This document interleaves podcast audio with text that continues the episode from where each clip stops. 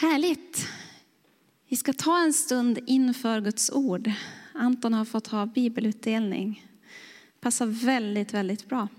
För idag, om du vill ha en titel på den här predikan, så är det just Vad håller att stå på? Spoiler alert, ordet. Guds ord. Vad håller att stå på egentligen? Jag tänker att det finns kanske inte en tid det har varit så relevant att fråga sig det utifrån vart vi är idag. Vart vi är i vårt land, vart vi är i vår omvärld. Kanske jag vet inte vart du är i ditt liv. Vad håller att stå på egentligen?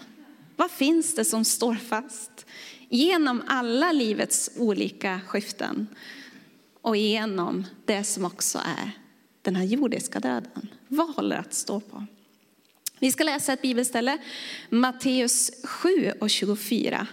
Eh, du som är van bibelläsare, du vet att det här är i slutet på bergspredikan.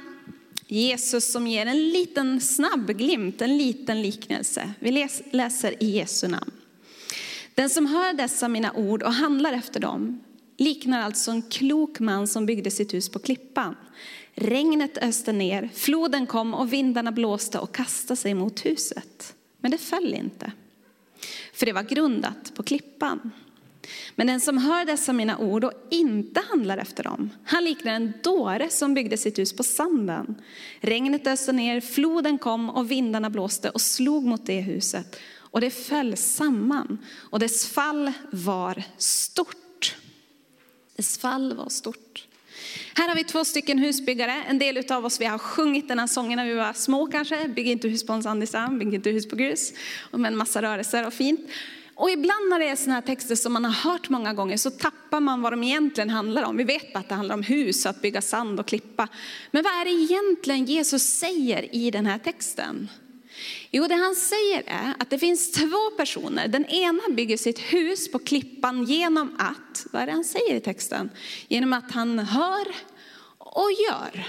Den andra bygger sitt hus på sanden. Hur är det den bygger? Jo, den personen hör också, men gör inte det den hör. Så för att bygga på klippan så är det någonting i det Jesus vill säga är att lyssna och låt det trilla ner i ditt liv så att det blir någonting som också händer i ditt liv. Vi kan ju ha hur många biblar som helst i vår bokhylla, men om det inte har trillat ner i oss och blivit det Gud har tänkt och någonting som blir liv i oss, ja då blir det sanden vi bygger vårt hus på. Då blir det inte den här grunden som det skulle kunna vara och som Jesus faktiskt har tänkt att ordet ska få vara. Att höra och att göra. Varför är Guds ord något att stå på? Vad är det som är så speciellt med just Bibeln och det Gud har kommit med, andas ut sitt ord till den här världen?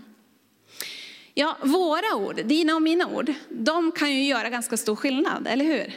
De kan både lyfta en människa, men de kan också trycka ner en människa. Vi har ganska stor makt med våra ord och det pratar bland annat Jakobsbrevet också om. Men våra ord har ändå bara en dimension, två dimensioner kanske. Medan Guds ord, det har en hel, ja men det är allt det som är de dimensioner det skulle kunna finnas överhuvudtaget i ett språk. Guds ord är inte bara det som kan trycka ner och lyfta. Guds ord är levande och verksam på ett helt annat sätt än vårt ord är. När, Gud säger, när Bibeln säger Gud är ljus och inget mörker finns i honom, så säger Bibeln någonting om vem Gud är. Gud är ljus. Men vet du, Gud gör ljus också. Var det ljus? Han är den enda som kan göra ljuset utifrån ingenting. Gud gör ljus och han är ljus och han talar ljus över människan. Vilka dimensioner det finns i Gud. Gud är ljus. Gud är också kärlek. Han säger i sitt ord, så älskade Gud världen att han gav den sin enfödde son. För att var en som tror på honom inte ska gå under utan ha evigt liv. Så älskade Gud den här världen. Alltså Gud talar genom sitt ord kärlek. Och det står också att Gud är källan till kärleken. Men vet ni, han gör också kärlek genom hur då? Jo, han sänder sin son. Han gör det också Han både är det, gör det och talar det. Jesus säger, kom till mig alla ni som är trötta så ska jag skänka er vila. Det är ett ord från Jesus. Men vet ni, Jesus säger inte, kom till mig så ska jag fixa en bra säng åt dig så att du sover gott. Utan han säger, kom till mig.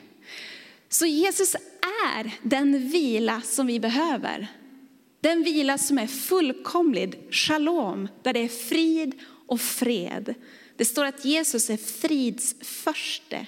Jesus själv är den vilan. Och så vet vi att Gud är helheten, fullkomligheten, shalom. Så ordet säger det, ordet gör det, men ordet är det också. Det är något helt annat än våra ord. Och därför är det någonting att faktiskt bygga sitt liv på. Det håller, det bär och det är en sån djup källa att hela tiden ta del utav. Ett ord från han som både säger, gör och är orsaken till det. I Johannes 1 och 1 står det så här, Johannesprologen. I begynnelsen var ordet och ordet var hos Gud och ordet var Gud. Han var i begynnelsen hos Gud. Allt blev till genom honom och utan honom blev ingenting till av det som är till. I honom var liv. Vad är det som talas ut över de döda benen i Hesekiel? Jo, liv. Ett ord talas över benen och så får de liv eftersom i honom var liv. Alltså Gud själv är livets källa. Så han talar det, han är det och så gör han det också genom sitt ord. Och livet var människornas ljus och ljuset lyser i mörkret och mörkret har inte övervunnit det. Och så om vi går ner till vers 14 står det så här.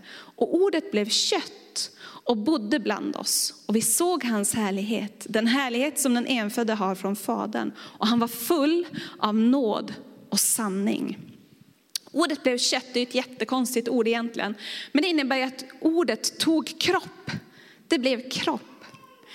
Hur ska jag kunna vara den här husbyggaren som hör och gör? Precis som Jesus talade om i Matteus 7. Hur ska jag kunna vara det? Jo, jag tror att det är precis så här. Att ordet behöver bli kött för oss. Det behöver ta kropp i oss. Det behöver bli något verkligt för oss. Någonting som vi inte bara tänker att ja, men det, här är, det här låter ju bra utan som blir något som tar sin boning i oss.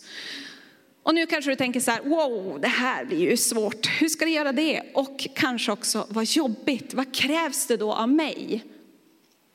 Men jag tänker att där gör vi en väldig tankevurpa. Att tanken är inte att det ska krävas saker av oss.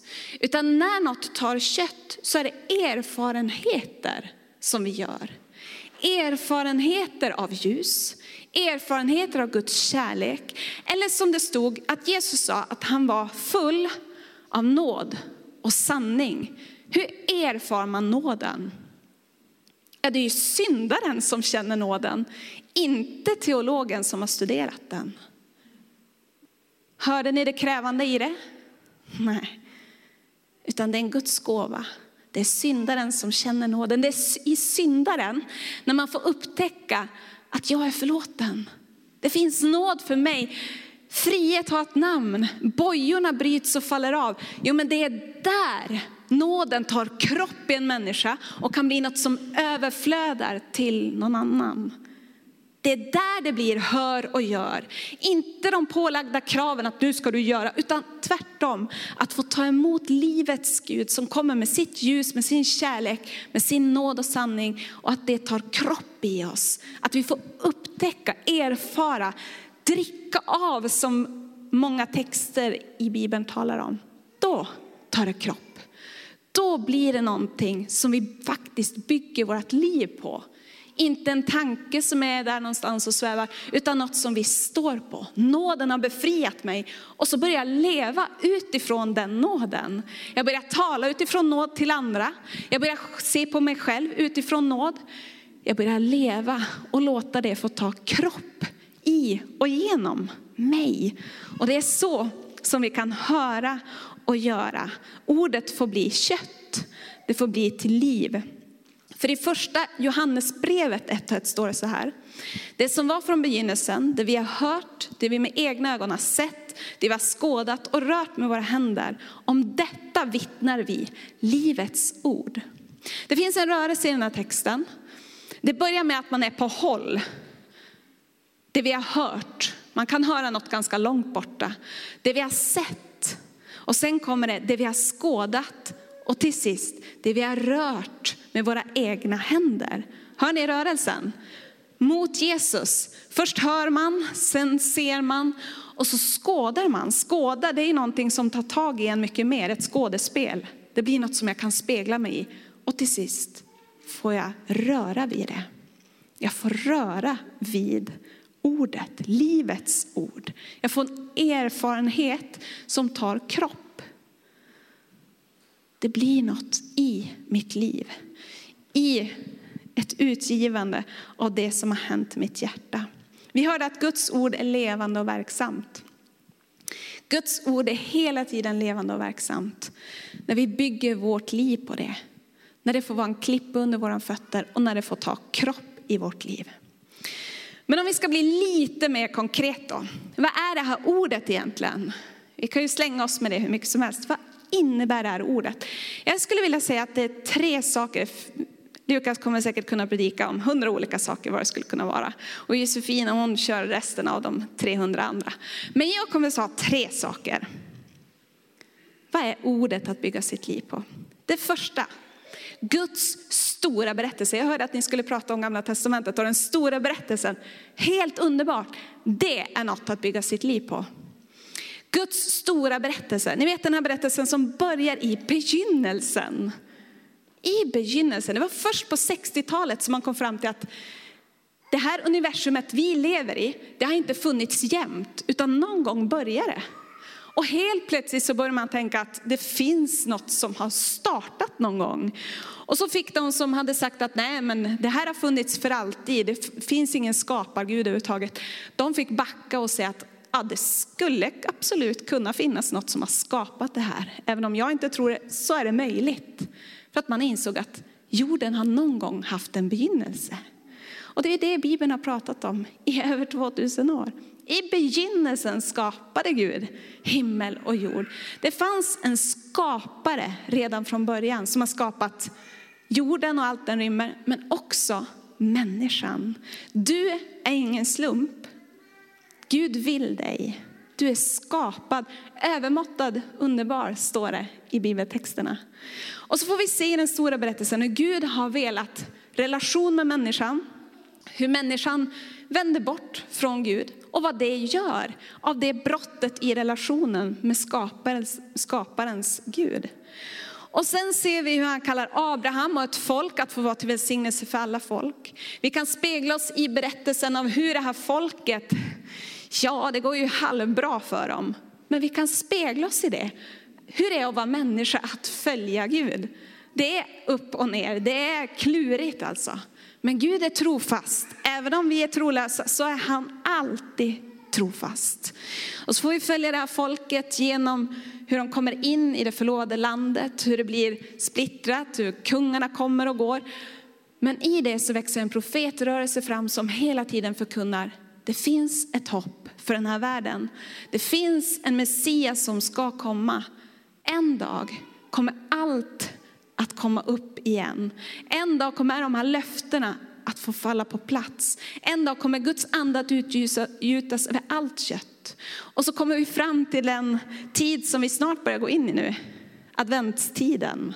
Till den tid då vi faktiskt får se hur Guds ord blir kött, bryter in i historien, in i vår värld, en viss tidpunkt, en viss plats kommer in i vår värld och pekar på, får vara det exemplet för Guds kärlek, Guds ljus, Guds utgivande hopp.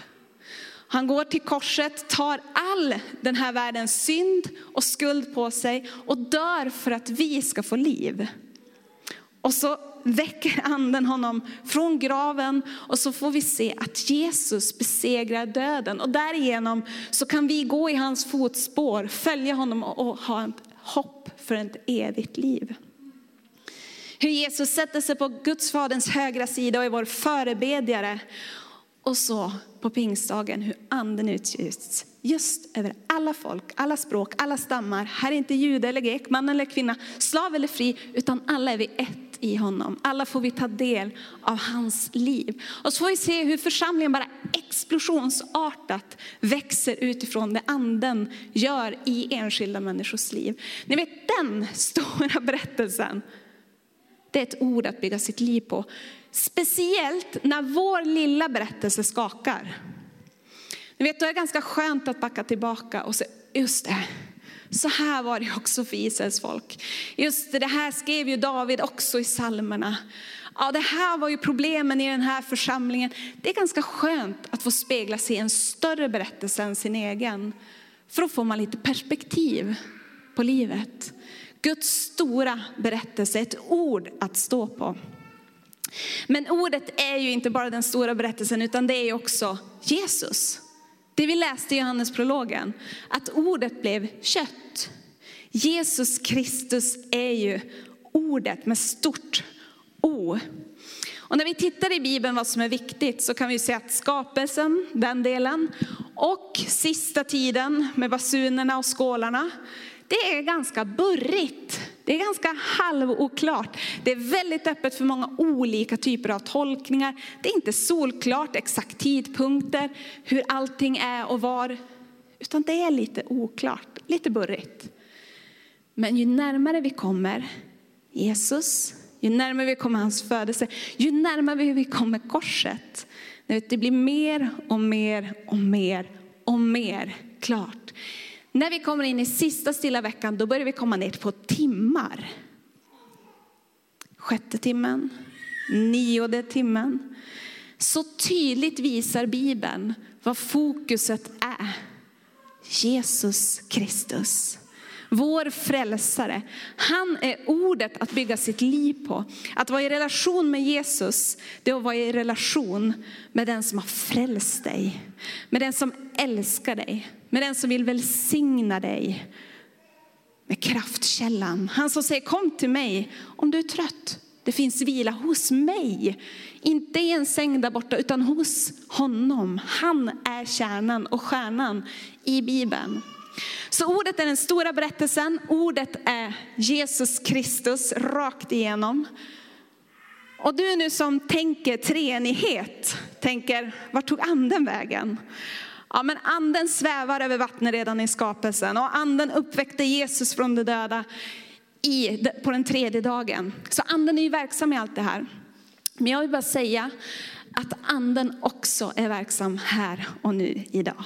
För precis som anden levande gjorde Jesus, för det var det han gjorde. Anden levande gjorde Jesus från de döda till liv. Precis så kan anden levande göra Jesus idag. Det står i ordet att anden ska lära oss och påminna oss om vad Jesus har sagt, vad han har gjort. Anden är verksam och därför är jag alltid lyhörd och tänker, helige ande, vad vill du plocka upp nu? Vad vill du lära mig? För att, att lära och påminna innebär ju att jag inte kan allt och jag kommer inte komma ihåg allt. Även om jag har suttit i kyrkbänken i 30 år och lyssnat på saker och ting så kommer jag ändå att glömma bort det. Jag kommer ändå att ha glömt att frälsningen gäller mig ibland. Jag kommer ändå att ha glömt att nåden drabbade mig där. Utan anden han vill plocka upp, lära oss och påminna oss. Och så kan vi få ett rema för en dag som är nu. För den stora berättelsen, den är ju fantastisk att spegla sig i. Relationen med Jesus är underbar.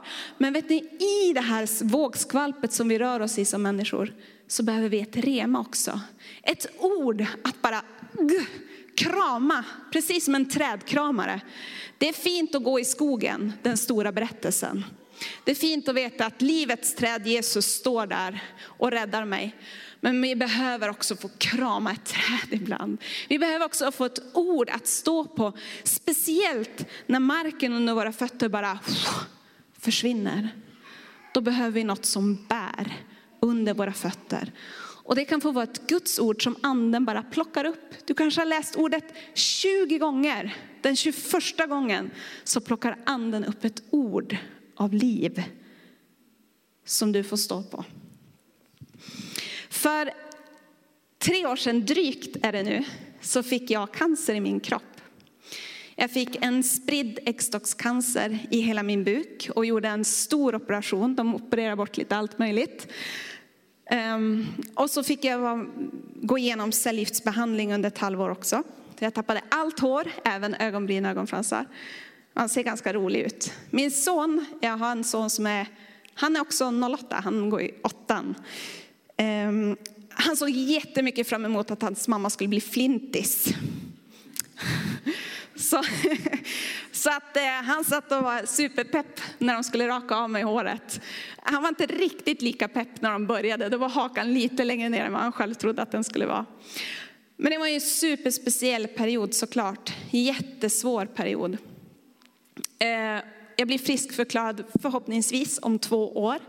Jag mår bra idag, men ni som känner till någonting om vad en spridd cancer i buken innebär, ni vet att det är ingen jättebra grej att ha haft i kroppen. Och mitt i det här, när man får de här beskeden, så är det ju precis så. Det är som att en lucka faller under en och man faller fritt. Vad är det som håller? Jag kan absolut spegla mig i den stora berättelsen. Jag kan absolut spegla mig i relationen med Jesus. Men jag fick uppleva på ett helt konkret sätt hur det här remat, att anden levande gör ett ord som man faktiskt konkret kan hålla tag i, om inte bara för en dag eller en vecka. Hur otroligt viktigt det var för att ha något under ens fötter. Den kvällen som vi hade fått veta, jag och min man, att det här de misstänkte var cancer faktiskt var något de hittade konkret på på röntgen. Den kvällen var ju hur svår som helst. Och vi gick och la oss på, på kvällen och bad en kort bön och han somnade. Och jag låg kvar och var någonstans mellan vaket och sömn. Ni som kan vara i, de där, i den där zonen på natten, ni vet att det kan växa alla möjliga konstiga tankar. Väldigt, väldigt speciella tankar. Två dagar innan Eftersom jag också jobbar en del med träning så, så hade jag eh, tränat riktigt, riktigt hårt. Så jag hade extremt mycket träningsverk. Två dagar efter träningen har man alltid mest träningsverk. Så jag hade extremt mycket träningsverk i kroppen.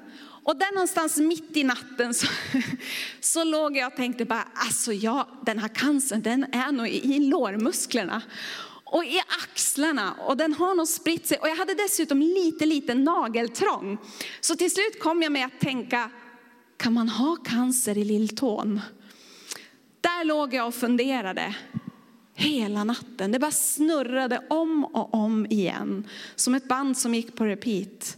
Så när morgonen kom, då var jag totalt tömd på energi. Jag var en tom disktrasa som var helt urvriden. All min kraft var borta. Och när jag tänkte att jag skulle gå upp ur sängen så insåg jag att jag tar mig inte upp. Och jag ska säga att det har aldrig hänt mig förut. Det har alltid funnits någonting som har kickat igång med att ändå kliva upp ur sängen, även om det har varit svåra eller så perioder. Men den här morgonen så kände jag att den här kroppen, den tar sig ingenstans. Jag fixar inte att samla någon kraft för att överhuvudtaget ta mig ur sängen. Och då eftersom jag jobbar en del med träning och kost och så vidare så tänkte jag, jag behöver energi. Om någon i min familj går och gör frukost åt mig och kommer så kanske jag får lite energi i kroppen och då kan komma igång. Men direkt jag överhuvudtaget började tänka på frukost så är det som att hela mitt inre vände sig och bara tryck undan. Aldrig. Det finns inte en chans att den här kroppen ska ta emot energi överhuvudtaget. Jag var helt tömd och det fanns ingen möjlighet att ta emot någonting heller. Sju på morgonen får jag ett sms Från en kvinna som jag mött en gång på en konferens några år tidigare, som jag inte alls känner. Jag och min man vi hade inte berättat det här för någon. Hon smsar mig den här morgonen. Ett ord från Efesierbrevet 6 och 10. Bli starka i Herren och i hans väldiga kraft. Och nu kanske du tänker, vad härligt att du fick det ordet. Vad bra det var att stå på. Jag är inte så from. Jag tänkte, ja det där kan man ju skicka till många. Det där var ju ett allmänt ord som kan vara bra att skicka till någon man bara vill skicka någon uppmuntran att bli starka i Herren. Även om det var väldigt bra timing, det måste jag ju. Jag var ju bara tvungen att erkänna att timingen var grym. Men eh, jag var ändå lite sådär, ja Jesus, är det här du? Så plingar mobilen en gång till och jag får till sms från den här kvinnan. Då skickar hon ett till bibelord, ett ord att stå på. Första Kungaboken 19 och 7. Stig upp och ät, annars blir vägen för lång för dig. Så stor är vår Gud. Så starkt är det ord som står i den här bibeln. Det han talar, den han är och det han levande gör. Påminner och lär oss vem han är, vem vi är i honom. Så stor är vår Gud. Han älskar oss och han vill leda oss och han vill att vi ska bygga vårt liv på hans ord. För det bär och det håller. För att en dag, då är vår tid, vår vandring på den här jorden slut för oss alla. Men det ordet som vi har fått ta del av, det ordet som vi får bygga vårt liv på, det kommer hålla då också. Det bär genom hela livet, alla olika passager och också igenom den dag som vi lämnar det här jordelivet och får släppa taget och falla i Faderns armar. Falla i hans nåd och i det hopp som vi får bära genom hans ord, genom det Jesus har gjort, genom att anden levande gör. Det är det ord vi kan bygga vårt liv på. Ibland är vi rädda. Ibland är jag rädd. Riktigt rädd. Men vet ni, rädslan, den vill Jesus hjälpa oss med. Han vill hjälpa oss genom sitt ord att låta rädslan få falla, få försvinna, få lägga sig till rätta. Rädd är man 30 till 90 sekunder. När det händer något, initialt är man rädd 30 till 90 sekunder. Det är ganska kort tid. Men efter det så börjar tankarna. Så kommer tankarna, tänk om det här skulle hända, tänk om det blir så här, vad innebär det här? Och så börjar vi spola upp, spela upp en massa saker som vår rädsla får bygga bo i och ta tag i. Men Jesus han har kommit och sagt, var inte rädd. Inte att de här 30-90 sekunderna är fel, för de går per automatik. Vi styr inte över dem. De bara kickar igång för att vi ska kunna fly när det är farligt på riktigt. Inte det, men de här tankarna som vi bygger in rädsla i, de har Jesus kommit för att säga, var inte rädd. Bygg ditt liv på mitt ord. Förtrösta på mitt ord. Det står så här i Jesaja 26 och 3. Den som är fast i sitt sinne bevarar du i frid. I frid, för han förtröstar på dig.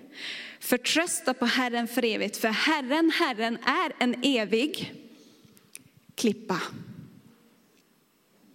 Förtrösta på Herren för evigt, för Herren, Herren är en evig klippa. Jag gillar ordet förtrösta. Det är tvådelat. För, trösta. Att bli tröstad före vi ser vad som kommer hända. Före vi vet hur allt kommer att bli. Nu kommer det fart här inne, det gillar jag. Jag blir nästan sugen på att springa efter. Förtröstad, att bli tröstad innan jag vet Innan jag vet vad som kommer hända. Ni vet den här tillitsövningen när någon faller och så blir man mottagen. Det här fallet, innan jag märker om armarna faktiskt tar emot mig, det kallas förtröstan. Att förtrösta på att hans armar, de är där. De är alltid där och de kommer ta emot. Var inte rädd, säger Jesus. Det kanske är till någon speciell idag som lever med mycket rädsla. Som det har fått bli de här tankebyggnaderna som rädslan har fått bosätta sig i. Så vill jag bara hälsa att Guds ord, som både säger det som är sant, men han som också gör det som är sant. För det är ju faktiskt då, skulle Lukas säga till mig, var inte rädd när jag hade cancer, då, då hade jag kunnat säga så här, tack Lukas, tack för din omsorg. För jag förstår att det är omsorg som gör att du säger det här. Men vad kan han göra av att jag har cancer? Absolut ingenting egentligen. Han kan finnas där som en vän, man kan inte göra något åt situationen. Men när Jesus säger, var inte rädd, då är det ordet som säger det. Han som är. Han som gör.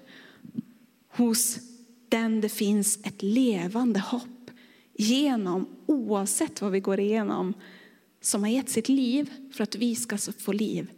När han säger, var inte rädd, då är det något vi kan stå på. Då är det något vi kan lita på. Då är det något som håller genom hela, hela livet. För det stod inte i texten, tänkte ni på det? Det stod inte i texten att det var solsken, att det var fantastisk härlig bris och att det var riktigt, riktigt god miljö att bygga de där husen på. Det gjorde inte det. Vad stod det? Regnet öste ner, floden kom och vindarna blåste och kastade sig mot huset. Vet, Bibeln förskönar inte livets situationer. Det är så här. Regnet kommer komma, floden kommer komma, det kommer till och med kasta sig mot huset. Men den som har byggt sitt liv på klippan, den som hör Guds ord och väljer att också låta det få bo i en, ta kropp. Den som står på ordet. Då stod det. Vindarna blåste och kastade sig mot huset. Men det föll inte. För att det var grundat på klippan. Det var grundat på klippan.